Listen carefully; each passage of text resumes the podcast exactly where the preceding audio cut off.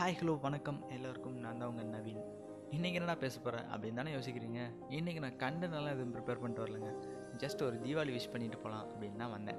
விடிஞ்சா தீபாவளி எல்லாருமே வீட்டில் பிஸியாக இருப்பாங்க. அப்படி என்ன பிஸியாக இருப்பாங்க அப்படின்னு தானே கேட்குறீங்க அம்மா ஸ்வீட் செய்கிறதுல பிஸியாக இருப்பாங்க. அப்பா வீட்டில் இருக்க எல்லாத்தையும் அரேஞ்ச் பண்ணுறதுல பிஸியாக இருப்பார்.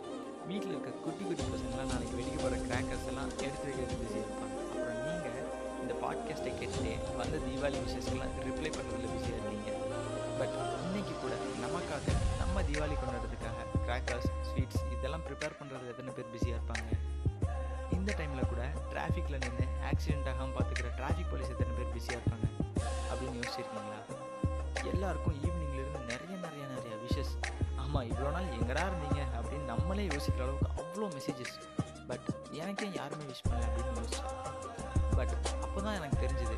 ச்சே நமக்காக ஒரு இவ்வளோ பேர் இருக்காங்களே? இவங்களுக்கு யாரெல்லாம் விஷ் பண்ணியிருப்பாங்க எத்தனை பேர் விஷ் பண்ணியிருக்காங்க? அப்படின்னு யோசிச்சு.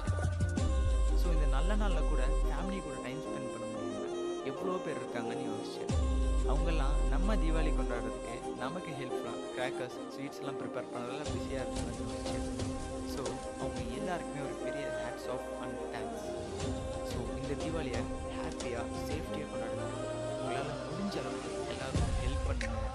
once again happy Diwali to you all.